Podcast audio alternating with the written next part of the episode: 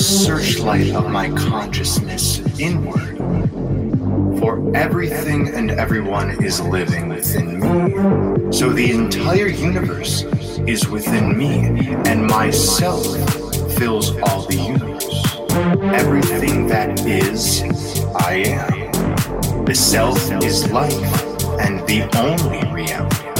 And whoever is initiated into the self, and in this way has come to know himself completely, loves everything and everyone equally, for he is one with them.